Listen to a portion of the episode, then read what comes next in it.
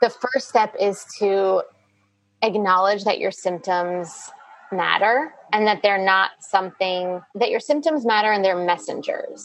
You're not trying to get rid of your symptoms. That's the first thing that that actually keeps people sick.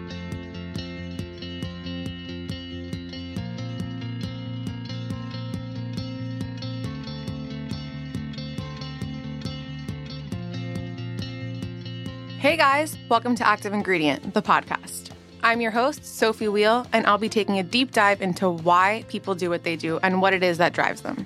I believe every single person has an active ingredient to them, aka a purpose, and all we have to do is uncover what that is and activate it.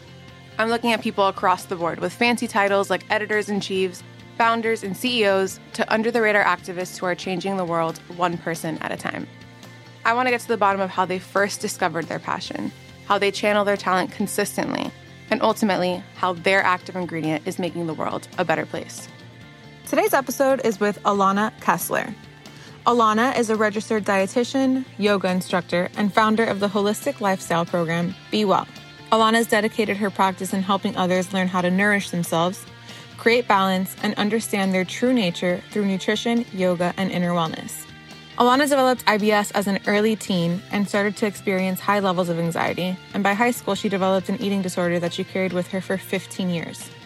After feeling she was living a double life for far too long, she decided to heal herself, and these early health struggles inspired her to pursue a master's in clinical nutrition and spent years studying yoga and Ayurveda, and she eventually opened up a yoga studio. Her current practice focuses on Eastern and Western nutrition, functional and Chinese medicine, Ayurveda, mindfulness, interpersonal psycho spiritual healing, and life coaching modalities. On today's episode, we get into Alana's career journey, her history with an eating disorder, her goal of helping people with their relationship with themselves and their relationship with food, the physical manifestation of being disconnected to your inner self, and producing from a place of abundance. So, with that, let's get into this week's episode with Alana Kessler.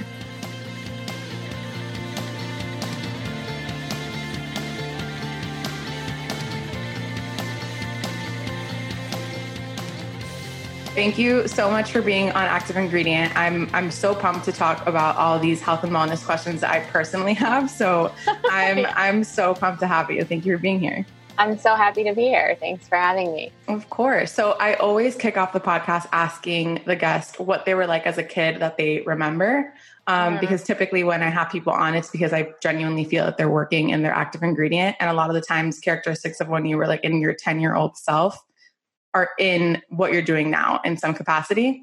Mm-hmm. Um, so I just love to hear what you were like as a little little Alana. yeah, I mean, so I was always really introspective. Mm-hmm. Um, I was always uh, I was always really artistic and creative and really feelings. Like I was always about feelings. I was always um, existential. Mm-hmm. Um, I remember when I was young and I asked my mom, I think I was eight years old, and I said to her, we were looking in the mirror together. And I remember I was putting on her lipstick, and I was like, Mom, I'm me. I'm me, and you're you. oh my God, you're so cute. And That's so wise. and like my mind was like blown. Like, I'm me, like, I'm here, and you're also here and we're just like forms that are here and i feel like that way of living which is so which is so like almost like perfunctory yet existential mm-hmm. has always been how i was so even as a kid i was always giving advice i was always seeing the big picture of things mm-hmm. and i always was very sensitive so those things in my work have been really interesting for me as someone who does this work and as someone who's also uh, committed to personal growth and how those things have not always complemented each other being so sensitive and being so intellectual. And my journey for myself has really been finding the balance between when to uh, you know when to use my intellect and my wisdom um, and when not to and when to feel into my body and that's actually been um, the biggest journey over the 20 years that i've been you know i relate a lot to that doing this yeah Like I mega relate. I feel like it's a superpower because mm-hmm. you can empathize with other people. You can actually feel what they're feeling. And, and mm-hmm. when someone feels seen, it's the best way that you can communicate back to them how to fix or start their journey to fixing something. But at the same mm-hmm. time, it's a double edged sword because you feel everything. And then it's like sometimes paralyzing to actually move forward in your own journey. So I totally. Oh, yeah. Thank you for reflecting that back because it's so, it's so true. And it's confusing. Um, but as a little kid, I remember so clearly. Also, I was always very solitary. So I used to sit in rocking chair and listen to classical music and stare out the window for two hours. Oh my god! Um, yeah, like I was like a always, prodigy kid. I was just always really, just I was just I felt like I was always really connected to things outside myself and always within myself and the confluence of that has been my journey i think trying to figure out how to be in the world and of the world i remember my first yoga teacher said that i think like i so i started practicing yoga in the 90s the late 90s um I'll be 40 in January. So, which by the way, I read that and like, we, I am so happy that we're doing this video because like when I tell you that I read that and I was like, how in God's diddly dad of the earth is this woman 40? like, I'm so excited to hear all of your tips and tricks because it is wild. wild. Okay, sorry to interrupt, but you started yoga in the 90s.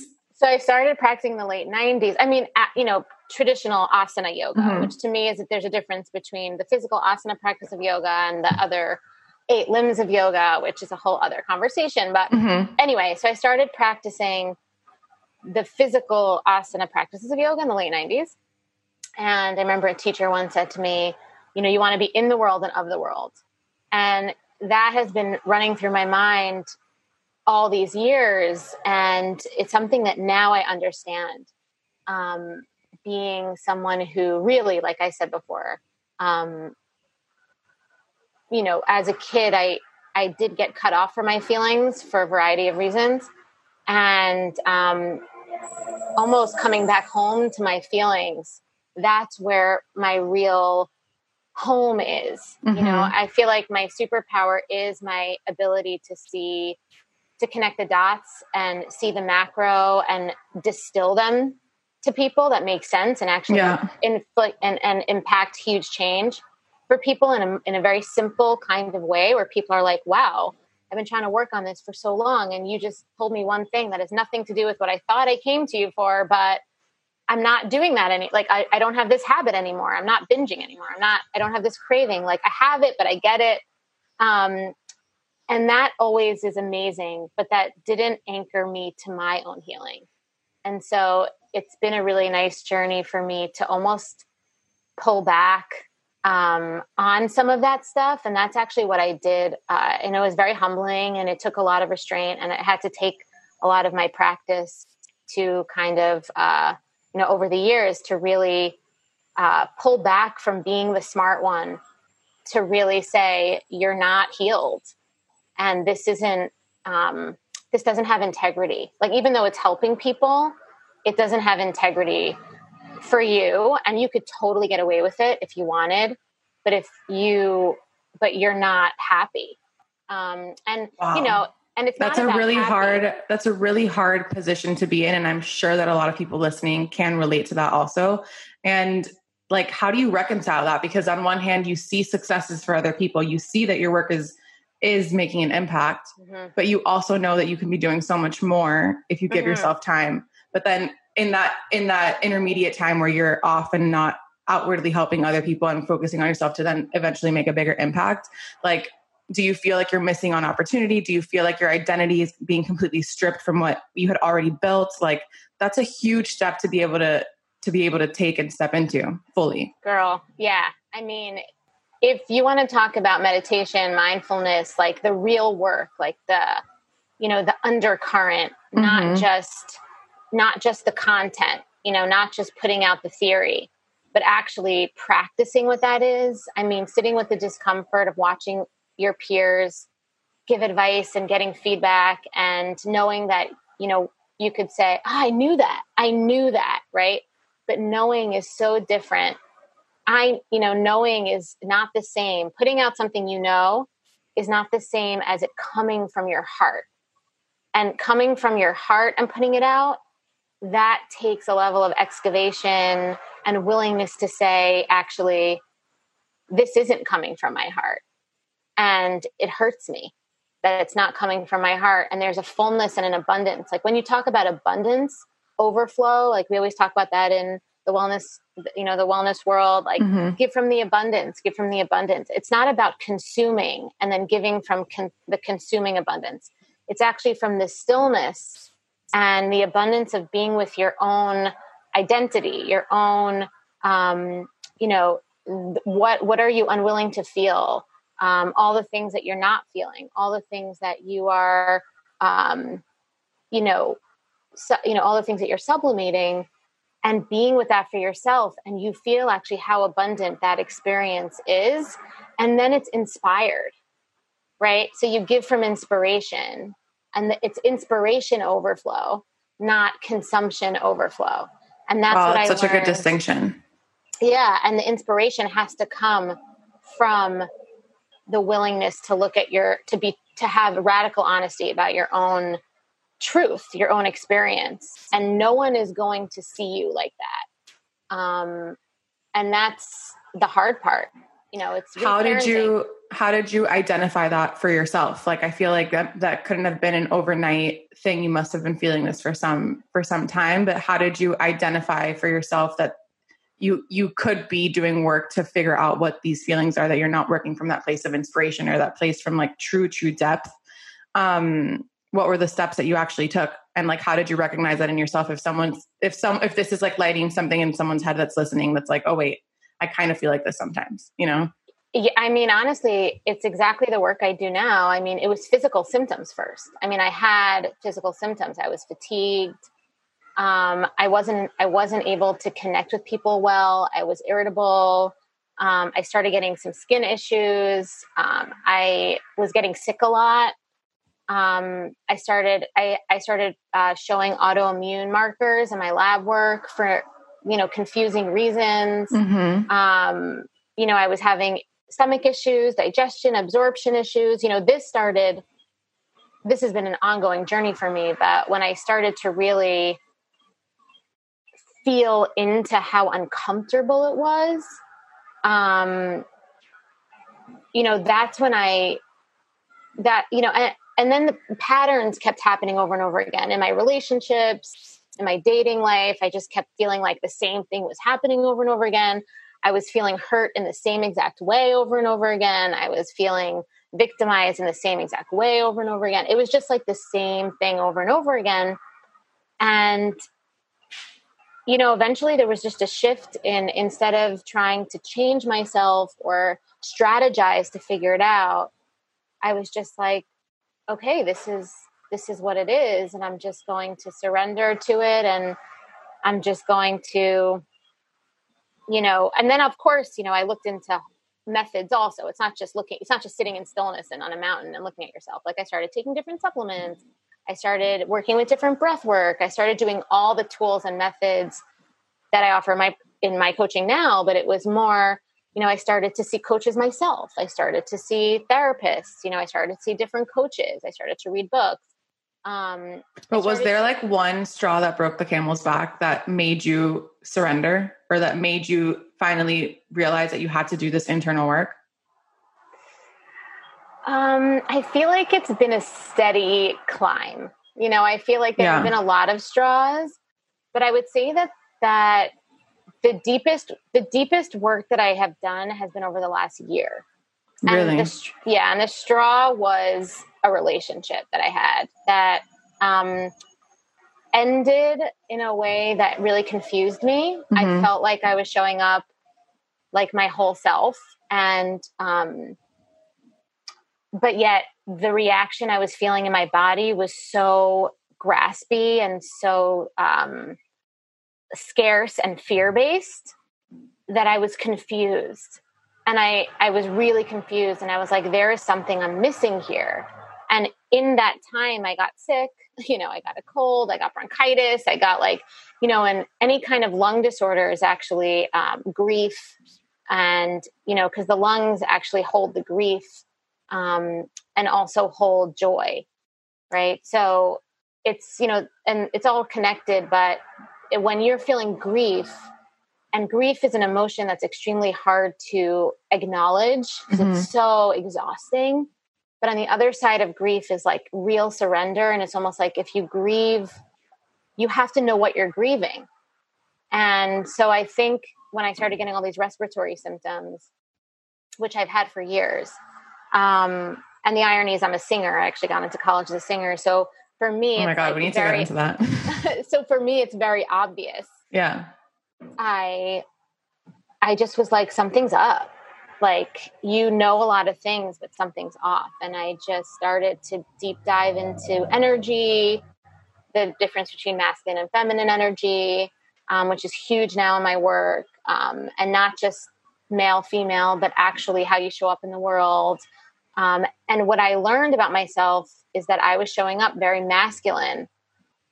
And I'm like, like I told you, who are you as a little kid? I love that question. I'm very feminine. I would receive, I'm, I receive everything. I sit in solitude and I listen to music and I look at, you know, I look out the window and I like when I walk into a space, I like to stand first on the side and like and like you know observe and feel the energy and then mm-hmm. i start to make my way um, but in my career over the last 20 years i've definitely been more and being a business owner you know for a long time you're you know it the what you do is you go first you know you put out first um, and it gets confusing as to doing that in your professional life and doing that in your personal life. Mm-hmm. And I realized in my personal, I lost my personal life. I got way too enmeshed in my business, like because I because I was doing my passion for my work. I didn't have good boundaries around who I am, Alana as like a woman, and Alana as a business owner and what I'm doing for my contribution to the world. And a business owner that, that your name is your business. So that's a, another extra layer of confusion, you know? Exactly. And I realized that that severing of my source was at the root of a lot of my, um, a lot of my, my pain and a lot of what I was struggling with uh, in my interpersonal relationships, in my digestion of my food. You know, I talk a lot about digestion and metabolism isn't just the food you eat, but it's also the energy you absorb in the world, even more so sometimes, as that triggers your hormones and that triggers, you know, then that triggers your microbiome and your gut health and how you your villi and your stomach start absorbing food and that's how you can get food sensitivities because food you eat a lot that is good that you like end up getting you your body ends up fighting it because you eat it a lot if your hormones get imbalanced from your environment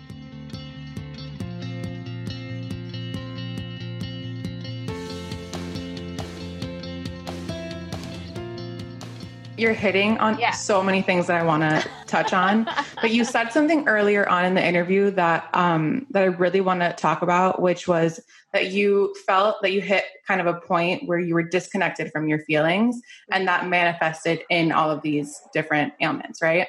And I read that you um, that you've suffered from an eating disorder and also um, IBS which a family member of mine also has IBS. And so it's very close to home to me. And I really want to un- have a better understanding of yeah. the root cause of it. Um, is it from being removed from your feelings and it's just a way for your body to kind of combat that? Um, 100, yeah. And then also just question. like, can you just walk me through like how how to navigate that and how you've navigated that? Totally. An amazing question. First of all, you're so insightful. Oh my God. Thanks. I'm loving talking to you. So same, same. I feel like this is going to be a two hour podcast because I genuinely have so many questions that I need to know. Like, I have to know. Oh my God. I'm totally happy to answer all of them for you. Um, so, IBS for sure. I mean, your stomach is your third chakra, it's your it's your confidence, it's your connection to your worthiness, right? So it's your worth. Mm-hmm. Um, and if you don't feel like you're worthy and you're disconnected from your worth, the only way, and you're looking for worth from the outside because you're not, you're not, your relationship to yourself and your feelings is cut off. So you're not holding space for your own feelings. What does a stomach do? It holds space, right? So if you're not holding space for yourself, your feelings, which are your which is your nutrition for your for your energetic body, mm-hmm. then you're going your your physical physiological body is going to fire up against you. Yeah. So would you feel do you feel like right now you're 99% cured from IBS? Yeah, for sure. But that's not to say that I'm not uncomfortable sometimes. Right. So IBS is also about not thinking that you're going to eliminate eliminate discomfort of the stomach. Right? IBS is really about being able to have discomfort initially and have the discomfort be a messenger to ask deeper questions about your feelings right so you don't immediately say like oh i'm constipated oh my god i have ibs i have ibs all of a sudden you're like identifying and labeling yourself with i have ibs making that quick shift and being like i'm experiencing symptoms of this which are uncomfortable i'm going to now like not try to do a hundred things. This is telling me that I'm going to sit with this and, you know, have your toolkit. You know, I take probiotics. I make sure I drink enough water every day. I make sure that I wake up if I'm, you know, I wake up earlier than most people so that I can like be relaxed and, you know, and then if, if, if I still have discomfort, I try not to get so somatic about it. Like yeah. I try not to get, you know, myopic and like somatic and be like, oh my God, only think about that. That doesn't make it better. Right. Right. So you have to have toolkits of things to do. Um, it's so um, fascinating. Yeah. So for someone that like is, and it doesn't have to be necessarily IBS, that any other kind of um, manifestation of a physical symptom that has to do with mental health, what what are some like tangible next step tools that someone can take right now, like as they're listening to this podcast, to start a journey of actually doing the deeper work to get to the root of the problem? Well, first of all, I think that the first step is to acknowledge that your symptoms matter mm-hmm. and that they're not something and that they're that your symptoms matter and they're messengers you're not trying to get rid of your symptoms that's the first thing that that actually keeps people sick is that they have symptoms and they're like how do i get rid of my fatigue how do I get rid of my cramps? How do I make how do I make this better for some idea of then I'm going to feel amazing? The first step is to really be like, okay, I'm not, you know, I'm tired. Like, let me ask myself, you know, let me, let me, let me quiet down. Let me, you know, take a moment. And you don't have to sit there and meditate. It doesn't have to be like something where you're like, oh, I have to traditionally meditate. I could say that I probably meditate all the time. I'm constantly, I'm like meditating all day. I'm constantly right. asking myself, how am I feeling right now? Where can I, you know, bring more energy and attention? Um, at random times of the day, you know, not yeah. all the time, but so I'd say starting to approach yourself like that um, and not having to make everything a big issue um, in the sense where it, you have to fix everything. Yeah. Sometimes I think that's also a very um, Western way of thinking.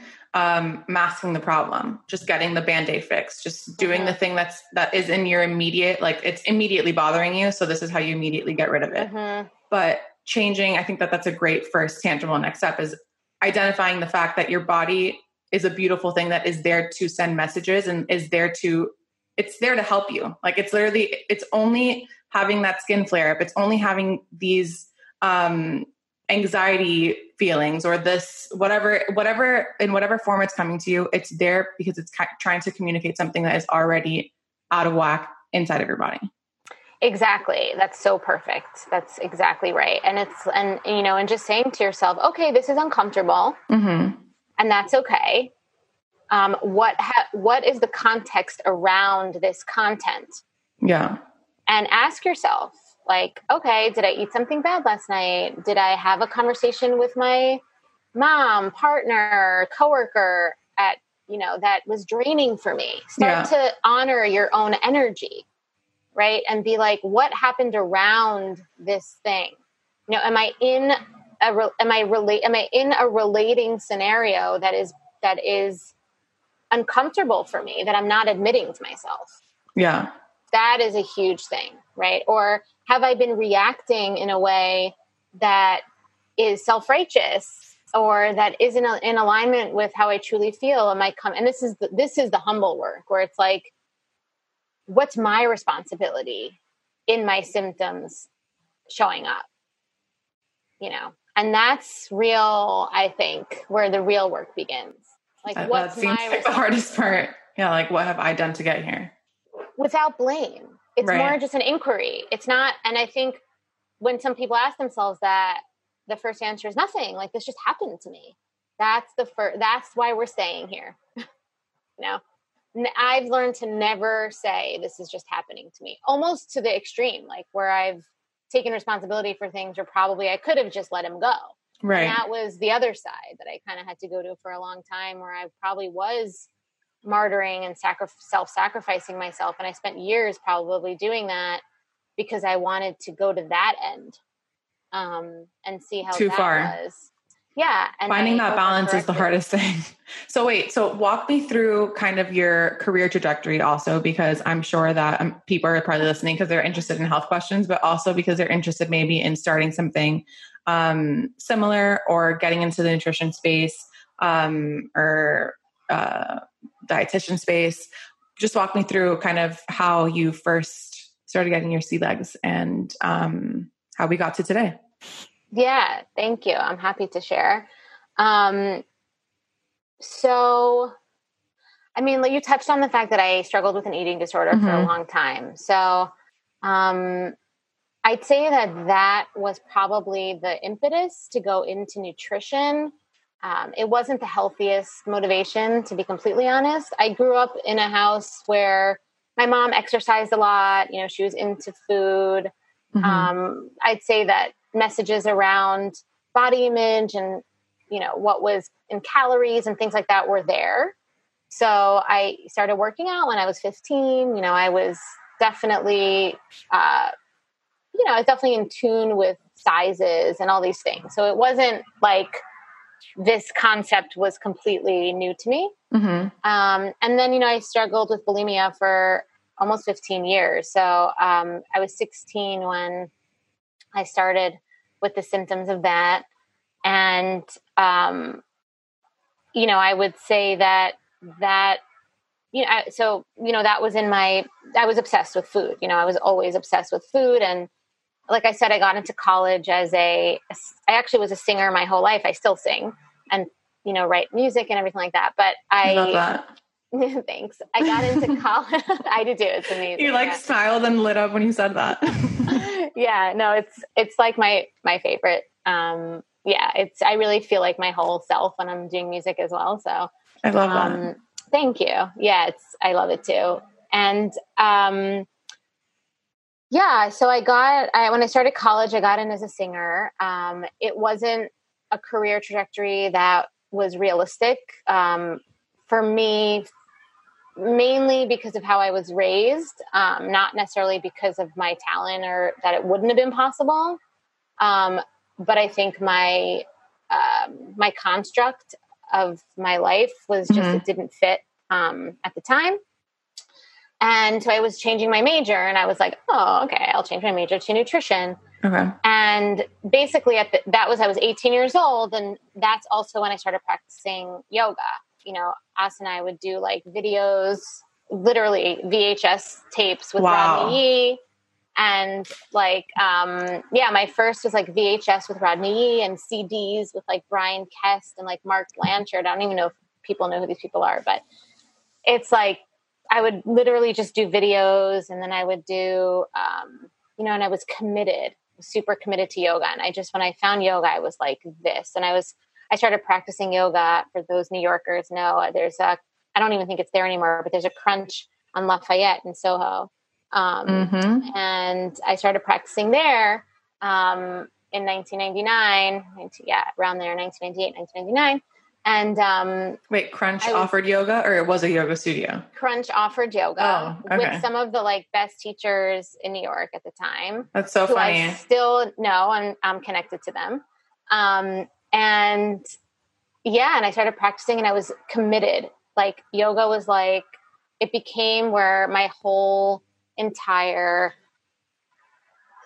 like everything became about my classes. Like I that's really what happened. Yeah. Um, and then throughout college, I, you know, I did nutrition and then I got my bachelor's and then I got my master's and I became an RD and I started working um, at St. Luke's Roosevelt as a clinician for okay. two and a half years um, from 2004 to 2007 while at the same time yoga was becoming much more and more of like my entire mm-hmm. life i feel like i really move away from my origin kind of community yeah. and became much more into yoga and um, the story that i like to tell people of how i got into what i do now is that when i was at st luke's i used to leave in the middle of the day to go to yoga um, so we had like an hour lunch, but there was this class that I like to take on the Upper West Side, Yoga Works, Upper West Side, mm. at ten forty five to twelve fifteen on Tuesdays and Thursdays. And so I would leave the hospital to go to take the class, and it would take me like two and a half hours. The whole thing, the traveling, right, and right. one of my closest friends, uh, a colleague at the time, um, she knew that I was doing this, and we, she and I would strategize. Or if the manager if our manager was looking for me, she would just be like, I don't know where Alana is. And then, and then we would kind of like, you know, figure it out. She had your but, back. But after like 10, I think after like maybe like six months of this, I felt so guilty because I, so I'll tell you how long ago this was. I'd bring my beeper into the yoga class. Wow. In case my manager was beeping me and then I would just know that she was looking for me. Right. But I started to realize that that was counterproductive, counterproductive to my relaxing. Yeah. And so and so I said I was going to be honest with her and tell her that I was doing this and ask her if it'd be okay if I could stay later, like an hour later to just finish up my hours, right? Because it's corporate. Right. So I did, and she said no. And I quit on the spot. Wow. Yeah.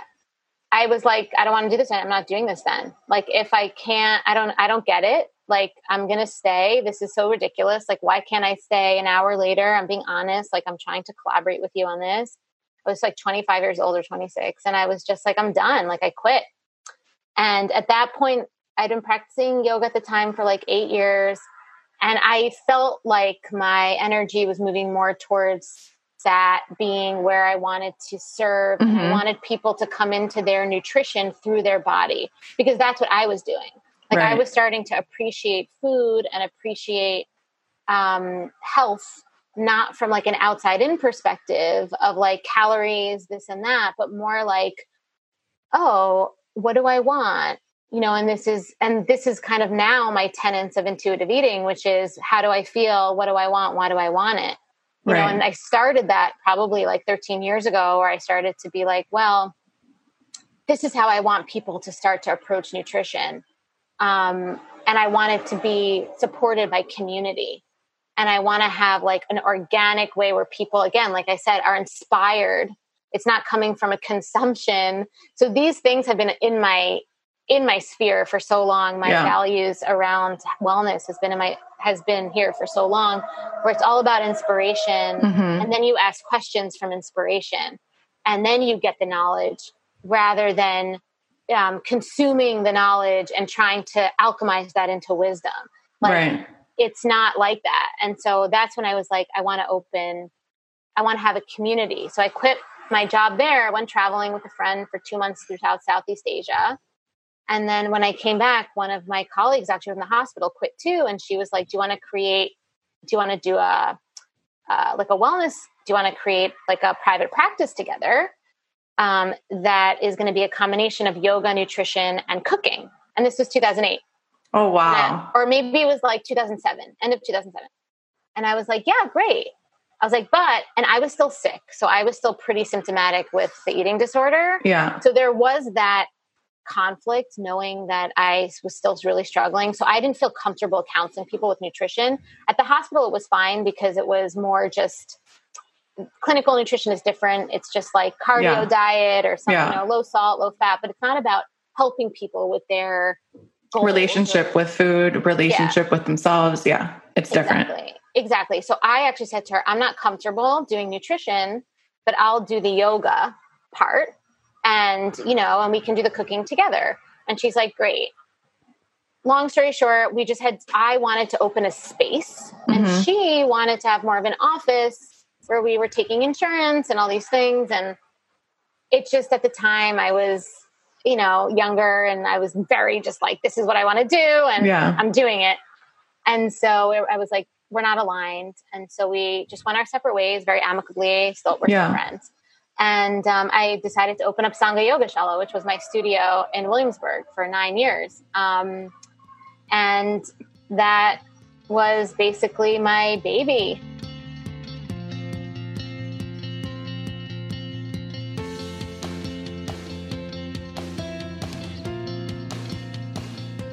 Did you still feel an interest in wanting to eventually focus on the nutrition and intuitive eating um, coaching side of things, or and you just still didn't feel ready, or like were you No. just focused on doing the yoga At the time, I Okay. actually was like, I'm not going to do nutrition ever? at all, like ever. Like I'm gonna actually own a yoga. Like, and even to the teaching yoga, I didn't even because my self worth was so low, right? So I actually had very low self worth um, because, but I was so good. Like we, like I said, I was so good at creating.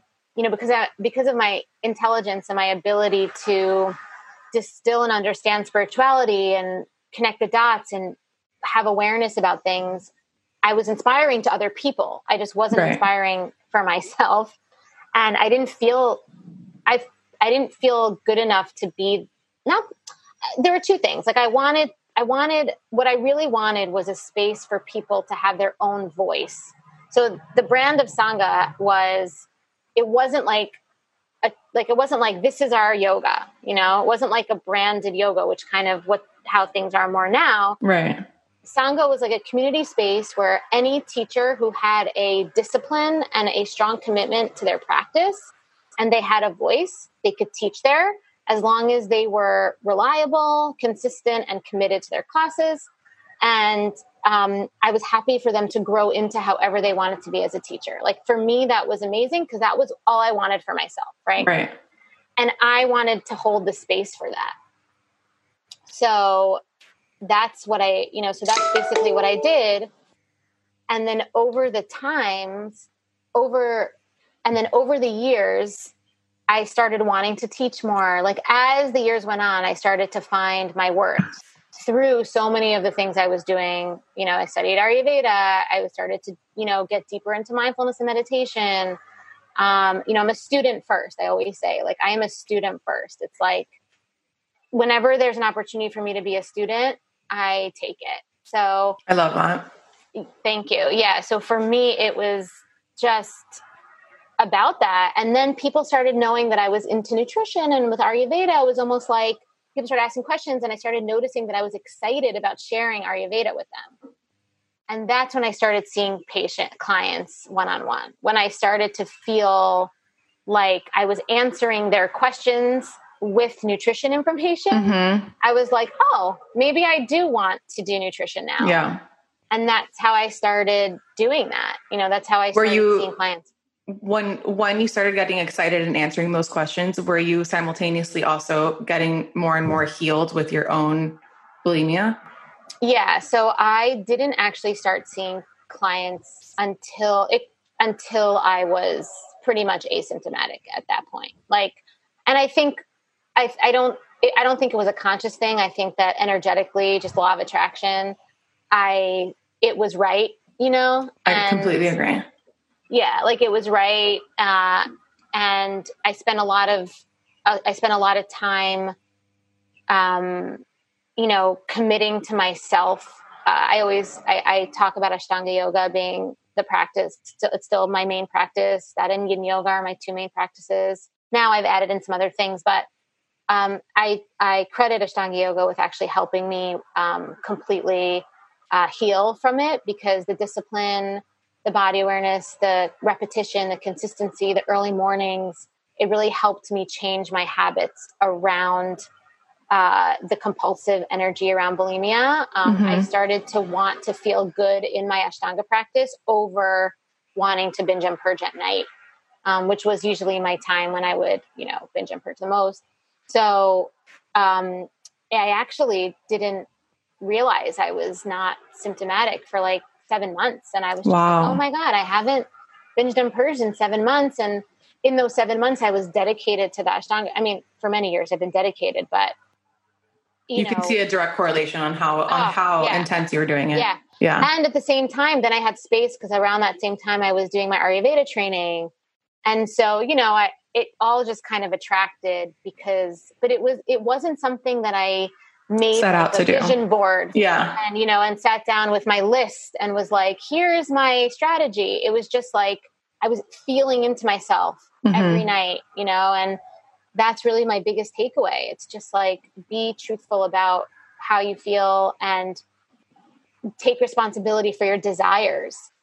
And sometimes when you take responsibility for your desire, that comes with sacrifice of something that's familiar that might feel good but isn't healthy. And you need to it's not serving you. about that. Right. Exactly. Mm-hmm. i love that. Um okay question about resources that you lean on to continue to teach yourself teach yourself and be a child of this practice and continue to learn. Like what are three resources that i can start and the audience can start reading in ayurveda um, chinese medicine or intuitive eating anything like that I know I read this question and I was like, ah, I'm so. I'm, I'm genuinely person. asking because I literally tried to research, like for myself personally, even yeah. before I was going to have you on, like, how do I start learning about Ayurveda? Because I'm actually interested. Right. So, first of all, um, Yin Yoga for me, my teacher, Sarah Powers, um, I love her. Her book, mm-hmm. Insight Yoga, is like one of my favorite Yin books. Amazing. Okay. Um, for Ayurveda, Ayurveda is one of those things where you've got to experience it for yourself. You have to have a practitioner help you. I had a one, I worked with a, when I, I worked one on one with a, an Ayurvedic doctor for a year and a half before I did the, her training. Oh, wow. And it was so meant to be because she was renting the space in the same office as me and my colleague when I opened wow. my private practice. And that's how we met. And she took me on because she's like, I think you're like my daughter. I feel this connection to you and like this whole thing. And so she almost took me on as a mentee and I was her mentee for a year and a half. And that's really how I learned about Ayurveda for my own body. I would really say to find someone, a practitioner who and and do the practices. It really is a living practice. Yeah. Um yeah, I would say that for Ayurveda. And then mindfulness. I mean i listened to i mean i listened to tara Brach and jack kornfield like for three years straight like that's the only thing i listened to. Okay. or like an ex-boyfriend of mine was like do you have any other things to talk about? No i um, love that. I'm gonna, I'm gonna have to listen. Yeah. Amazing. Yeah so i mean those and um yeah i would say that. And then I, really what i do the best resource i can offer is when something tickles your fancy just Google about it. Yeah. If something is exciting to you when you're when you're in a workshop or even just like start to see everything as being an opportunity for resources. Yeah. That's really my advice. Like I, I, have my notes out all the time and I'll be like, I'm going to research that later. And then I, I just that. Google it and then I find a book, you know, and something like that. What would you say is your, I feel like you've touched on it the whole podcast, but if you had to answer, if someone's asking you what your active ingredient is, or what is that deeper thing that is pushing you forward and keeping you seeing patients, keeping you learning, what is that active ingredient? I would say it's, I would say the active ingredient, that's so hard to put into one word. Or it doesn't have to be one. It doesn't have to be one thing. You can just say kind of like what you feel when when you hear that question. Yeah, I would say it's the desire and the belief that we all deserve to feel whole and seen and healthy and vibrant and it's really my passion to enlighten and illuminate for people that all the magic is within themselves if they're able to see if they have a good map for the maze that is the body and also to understand that it's not always going to be comfortable. And at the end of the day the willingness to be the willingness to to be a student of yourself and you know all these words like vulnerability totally um but just always to say the the world and my body and my mind and my heart are all conspiring for me to be able to live my best life. And how do i need to organize my past my present and my desire for my future in a way that helps me feel grounded? And how can i utilize food mindfulness relationship um, you know and my life really as the lab for all of this and i feel like i'm a great scientist in that in that I way love that answer I love that answer. um, so I always close out the podcast asking a lighter question on what is your literal active ingredient, something that you have to do, drink, consume, eat, anything every single day. Yes. So I have to have my this isn't an ad, but I have to have my Four Sigmatic mushroom coffee. Oh my god, day. they actually sponsor a ton of podcasts. oh, I'm obsessed. Like legit. Which one? Beyond the ashwagandha. Okay. The one, the mind calm, it has cinnamon in it and ashwagandha. It's amazing. It's okay. so good. Well, right. I stopped drinking caffeine a couple years ago, so this is perfect. Um, and also yoga. I have to yoga every day. Every single day. Every day. It doesn't have to be like a big deal. It can just be like sun salutations or like a 20 minute practice. But I have to practice yoga every day and meditate for at least six minutes. So my meditation can run from six minutes to 45 minutes. Oh, wow. every day I have to do at least six minutes and, um, and practice yoga, whether it's like for 15 minutes. And, I love that. I'm going to try that Four Sigmatic for sure. Yeah. Oh, amazing. I'm excited. Awesome. Yeah. Where can everyone find you? So you can find me on Instagram at Be Well by AK and my website, bewellbyak.com. And yeah, can send me an Amazing. email. Yeah, I just launched my 16 week membership program. Mm. Um, it's an amazing program that helps with developing and sustaining a foundation in wellness, you know, through again, mindfulness, nutrition, understanding your purpose, just yourself as a whole person. Um, and, you know, now that we know that physical ailments and physiological ailments are usually connected to your spiritual and emotional body. Mm-hmm. Um, I'm so proud of the program and have had a lot of success. It has downloads and yoga classes and meditations and it's set out week by week so that you can follow it in a week by week way or but you or you can just take all the content and self navigate mm. and you get to work with me one on one twice a month. Amazing. Okay. Yeah. I'm going to check it out for sure. Yeah.